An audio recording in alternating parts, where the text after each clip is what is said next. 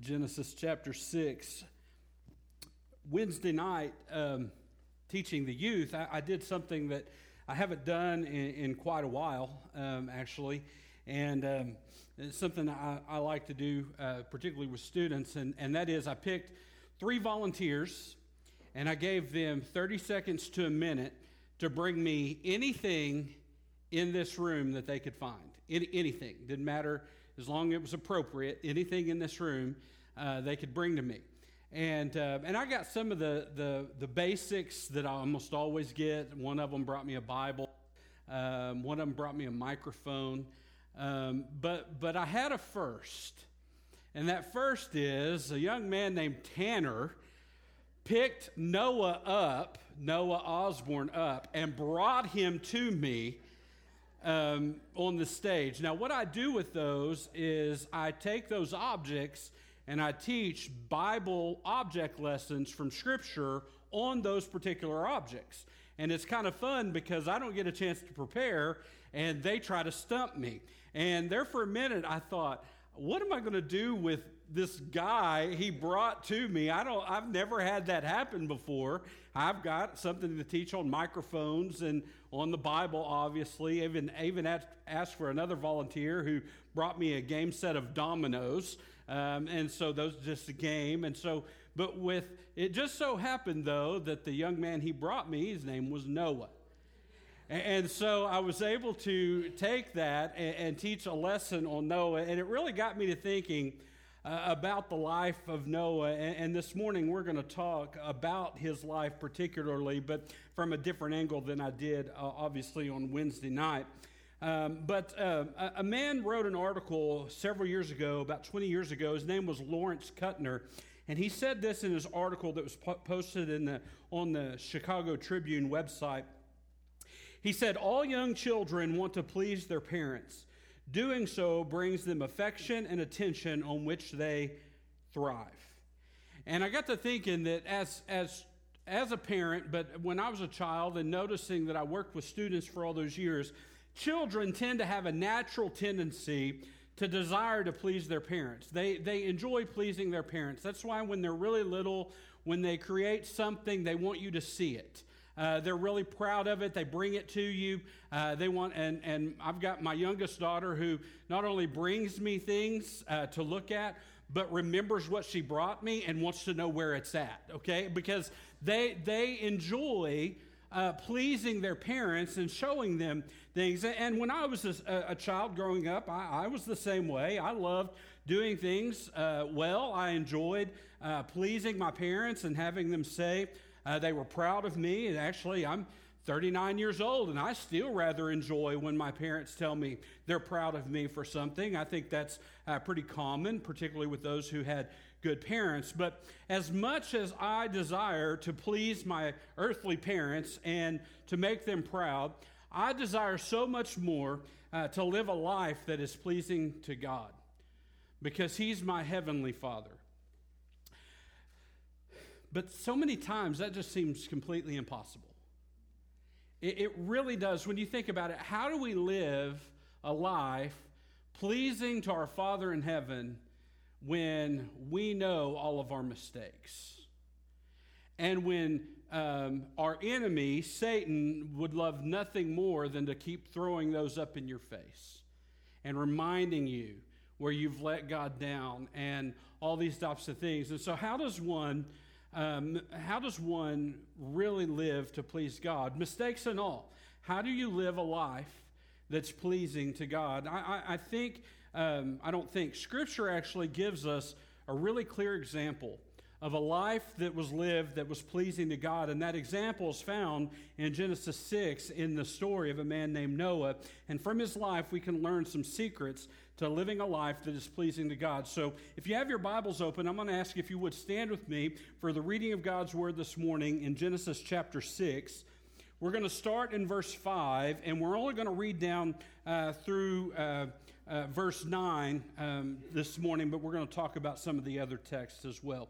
But in Genesis chapter 6, starting in verse 5, God said, or when the Lord saw that human wickedness was, was widespread on the earth, and that every inclination of the human mind was, mind was nothing but evil all the time, the Lord regretted that he had made man on the earth, and he was deeply grieved. Then the Lord said, I will wipe mankind, whom I created off the face of the earth, together with the animals, creatures that crawl, and the birds of the sky, for I regret that I made them. Noah, however, found favor with the Lord. These are the family records of Noah. Noah was a righteous man, blameless among his contemporaries. Noah walked with God.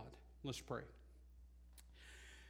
God, today I pray that you would bless the reading of your word. And now, as we begin to examine it this morning, I pray that I would decrease and that your spirit living in me would increase. Father, I pray that your word this morning would just speak to our hearts and that we would, as we're confronted with your word, that we would respond in obedience, however you choose to lead us. And that, Father, you would just use your word today to encourage us, to challenge us, to convict us, and to comfort us in our time of need. We pray these things in Jesus' name. Amen. You may be seated. Well, most of us know the story of Noah, and, what leads us to the story of Noah was that in Noah's day, according to Scripture, the entire world had become totally morally bankrupt. Everyone lived for their own pleasure. They had their hearts turned away from God. They didn't really care what God was doing. They had no room in their life for Him. And, and therefore, God was displeased and he regretted creating mankind. So much so that the Word of God tells us that he, he regretted it to the point that he was going to destroy mankind. As a matter of fact, he wasn't just going to destroy mankind, he was going to destroy the birds and everything and just basically start over, is the idea that we find in Scripture.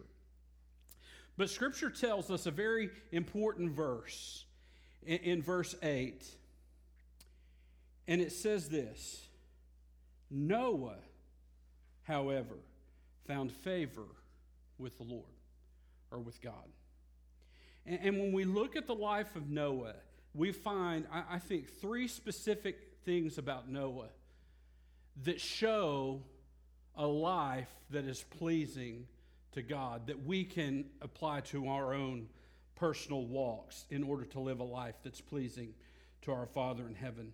First of all, that I want to give you this morning, the first one is a life that is pleasing to God is one who walks with God. A life who walks with God. Now, God designed man to have a relationship with Him. When He created man in the garden, His desire was to create uh, um, uh, uh, mankind in order to have a relationship with Him. And that's what Adam and Eve experienced Eve, for, for a time. We don't know how long. You know, some people say Adam and Eve were only in the garden a day or two. We, we don't know. Scripture doesn't say. But what we do know is for a time, Adam and Eve were created for a purpose of having a pure relationship, a pure walk with God, and they experienced that and enjoyed that for a little while. But soon, sin entered into the equation. We know that story. We know the serpent um, um, she came to, to Eve and, and persuaded Eve. And then Eve took the, the fruit, what they were told not to eat, and took it to her husband Adam and persuaded him to eat of that. And we know that when they ate of that, sin entered in, and, and they were eventually removed from the Garden of Eden, and, and all of that that took place. We know that story. But we also know that, that not only did just sin enter in and break this relationship with God, by the time Noah comes on the scene, according to verse 6, the Word of God tells us that, that it not just sin, but, but mankind had turned so far from that walk with God. They had turned so far from that pure walk with God that, that they, were, they had their hearts turned against God, and, and it caused God to be deeply grieved, and he regretted making mankind. But yet, even with all the evil that was around him, even with with all the hearts of people turned away from God, Noah walked with God. No matter what else was going on around him, Scripture is very clear Noah walked with God. I believe that is what God desires most from us is a relationship. He loves us and is well pleased when we love him back. He created us for a relationship with Him, to walk with Him closely and intimately and personally. And a life that walks with Him is a life that is pleasing to Him. It, later on in, in, the book of Hosea, the, the prophet Hosea wrote this in Hosea 6 6. Uh, it was a prophecy uh, from the Lord. It says, The Lord said, I do not want your sacrifices, I want your love. I do not want your offerings, I want you to know me. God's desire is for us to know Him and to love Him. And so, a life that is pleasing to God is first and foremost one that walks with Him every day. Now, I want you to note something with me about walking with God when you look at the story of Noah. Walk with God even if you're the only one walking with God. I think one of the things facing the American Christian church today is we see uh, people quickly exiting true biblical faith, running away from true faith towards fables, and to stand up for the truth of God's word, to stand up as a true believer in Christ, and to walk with Christ and say, no, we can't embrace that because that is sinful. We can't make that right because God has made that wrong. To do that has caused much condemnation on the true faith in our culture. Yet, a life that pleases God is one that walks with Him even when no one else does. It is taking a stand for God and His Word, even if you're the only one taking that stand. That's not easy. When I was talking to the youth about that on Wednesday night, I was talking about walking with God and staying faithful and consistent uh, in a relationship with Him using the story of Noah. And I said, that's regardless of whether or not anyone else at school is doing that.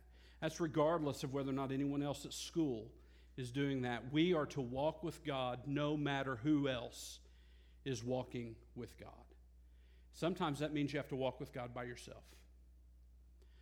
But a life that is pleasing to God walks with God, even if no one else does. And so the first aspect of a life that is pleasing to God is one that walks with Him, even if you're the only one walking with Him. Secondly, not only do we find that secret that a life that is pleasing to God is one who walks with God, but also by looking at the story of Noah, and we'll find this in verse 22 a life that is pleasing to God is one who trusts God completely. Not only do we walk with God every day, constantly, but we are to trust God completely in every aspect of our life. Now, I want you to imagine with me for just a moment God has come to Noah and, he's telling Noah, and you're gonna, you can read that if you want to, starting in verse 9 uh, of, of chapter 6. But God comes to Noah and he begins to tell Noah all that is going on and all that's going to happen. He, he's, he's telling Noah that he's displeased with the entire world, that he was going to destroy them and to start over with just Noah and his family. Now, that in and of itself would have been mind blowing. God coming to Noah and saying, Hey, I'm displeased with the rest of the world but I'm going to start over and I'm going to use you and your family. He could have just said that, and that would have been mind blowing. But that's not all he said. If you know the story, you know that God told Noah not only was he going to start over with Noah and his family, but he was going to do so by having Noah build an ark, uh, this big boat, and, and that he was also going to use Noah not only to save mankind, but he was going to use Noah to save all the animals. So you've got all of this that's kind of going on there, and, and, it would have been very easy as soon as God told Noah that for Noah to back up and go, This is crazy, and begin to doubt. How, is, how are you going to do this? How, how am I going to do this? There's no reference to Noah being a builder of boats.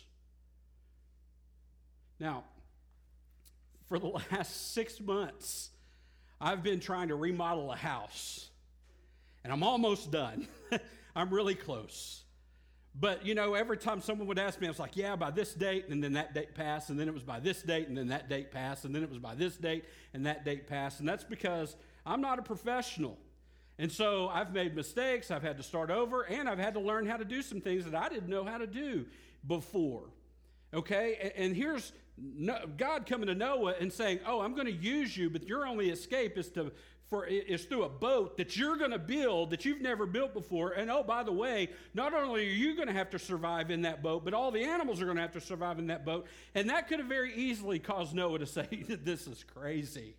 There's no way I can do this."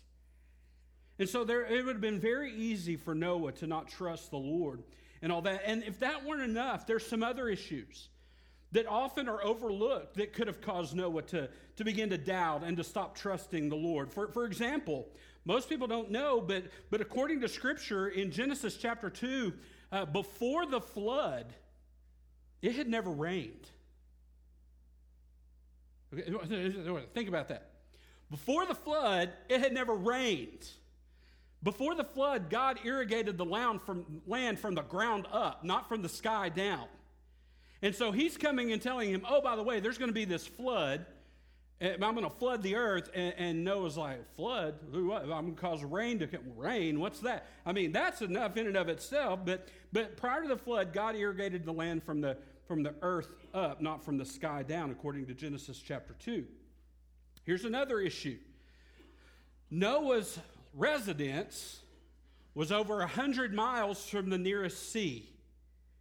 Okay? Now, that may not sound like much to you because we live in a day where you can build a boat and hook it up to a big enough truck and you can move it 100 miles if you want to. There were no trucks. there was no way for him to build a boat that big and get it to the sea. Can you imagine as he's building that boat the ridicule that he would have undertook by the people who lived in that area? That'd be like us building a boat made for the ocean in Weleetka, Oklahoma and people going, How are you going to move that? Well, there's going to be a flood coming. It's going to cause the water to get this far. You, there's no way. And, and, and I mean, we just think about that 100 miles. So even if you learn to build a boat, how is he going to get it to the sea? And then here's another one it took over 100 years for him to build the ark. 100 years. We don't even live that long. And that's how long it took him to build the ark. I've been working on a house for six months, and there's been a lot of days where I've just wanted to say, you know what, this ain't worth it.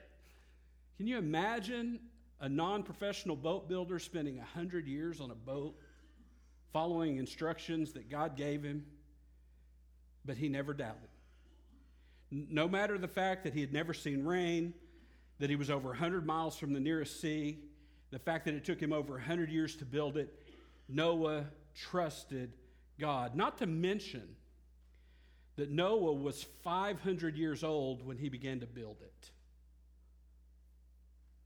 for over 100 years. Yet, even with all of this, look at verse 22. And Noah did this. He did everything that God commanded him. A life that is pleasing to God is one that trusts Him in everything.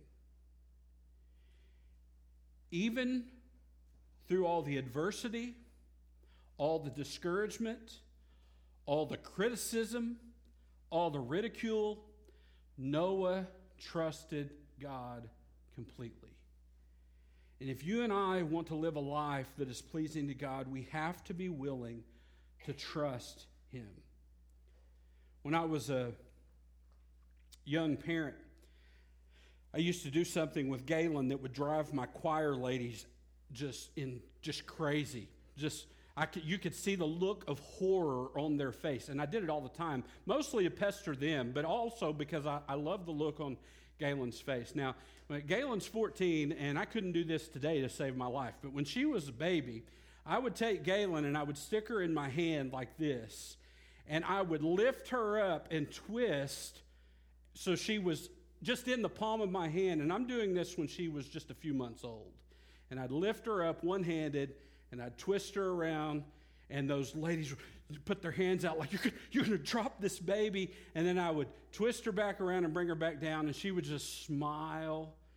And I love that smile. I love seeing it because it let me know that she trusted me. Now, I have a niece that's a year older. And I tried that with her. And it didn't work so well because she did not only trust me, she didn't trust anybody that took her off the ground. Even when she would come up to me and, and I would pick her up and just going to put her right here, her eyes would get that big around, and she had this absolute look of horror on her face because she didn't trust the fact that I wasn't going to drop her.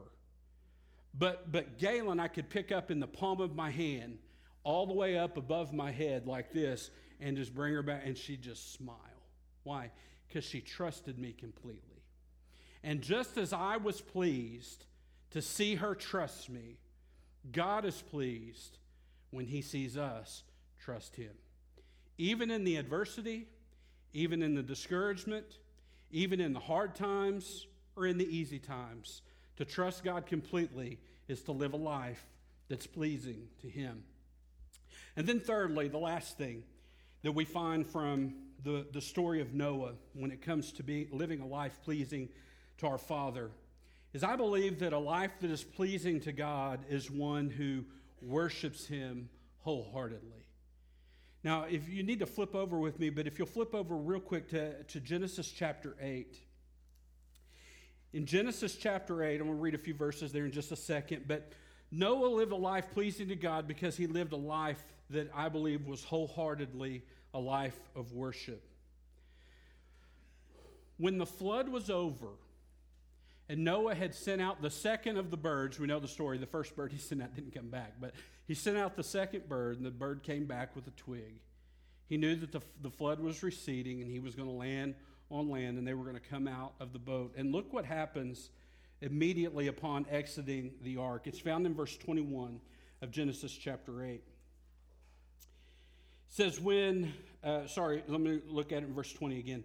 Uh, then noah built an altar to the lord. He took some of every kind of clean animal and every kind of clean bird and offered burnt offerings on the altar.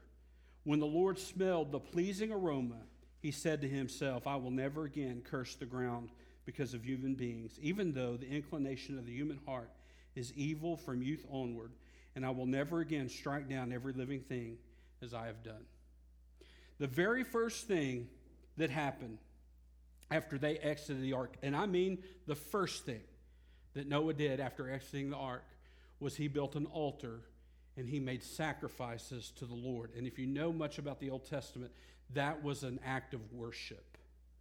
The sacrificial system was set up as an act of worship. And so Noah lived a life of wholehearted worship. I, I think there are a few things in life that feel as good as receiving heartfelt praise and appreciation from someone else. And as much as from time to time we deserve to be patted on the back and we deserve to, to have someone uh, praise us and appreciates us, no one deserves heartfelt praise and appreciation more than God because of what he's done for us. If you look at the story of Noah, Noah has just been delivered when everyone else except for his own children and the animals he took on the ark had been destroyed. And when we look around today as Christians, we, we've been delivered when a lot of people around us are still separated from God. And Noah, upon realizing that he had been delivered, praised God. He worshiped him. That's why we meet together on Sunday mornings, by the way. There's a lot of things that happen on Sunday mornings that are needed, and I'm not saying they're unnecessary. But the overwhelming reason why we meet on Sunday morning is to worship God for what He's done for us. What He do for us? He delivered us. And a life that is pleasing to God is one who worships God wholeheartedly. Now, notice too that when, when Noah worshiped God, that it was pleasing to God. Look, look at it again in verse 22. So he creates this, this altar and he, he offers these sacrifices. And look what it says in verse 21 when the Lord smelled the pleasing aroma. The pleasing aroma. Heartfelt worship is pleasing to God. So, what is heartfelt worship? What does wholehearted worship look like? I mean, some would say, well, you know, are you talking about singing? I, yes, I, I believe singing is an, maybe an act of wholehearted worship, but wholehearted worship is way more than just singing. Some would say, is it, is it praying? Is wholehearted worship living a life of prayer? I would say, yes, it is, but but wholehearted worship is more than just praying. Some would say, well, is it, is it giving thanks to God and a, uh, being appreciative of God, to God of what, all He's done? I would say, yes, it is, but, but it's so much more than that. True worship, true worship is the act of giving worth to someone, to attribute worth to someone. So, wholehearted worship would be attributing worth to God with everything and in everything in your life. It would be to attribute worth to God in every area of your life, from the good times to the bad times, from the easy times to the hard times, from the mountaintops to the valleys, from the sun up to sundown, from dusk till dawn. We are to worship the Lord for who He is, for what He's done, and what He's going to do in every aspect of our lives. And when we live a life of wholehearted worship, we are pleasing to God because He alone is worthy of our worship. One of my favorite hymns in our hymn book, hymn number three, Worthy of Worship. Worthy of worship, worthy of praise. Why? Because of who He is, because of what He's done, and because of what He's going to do for us.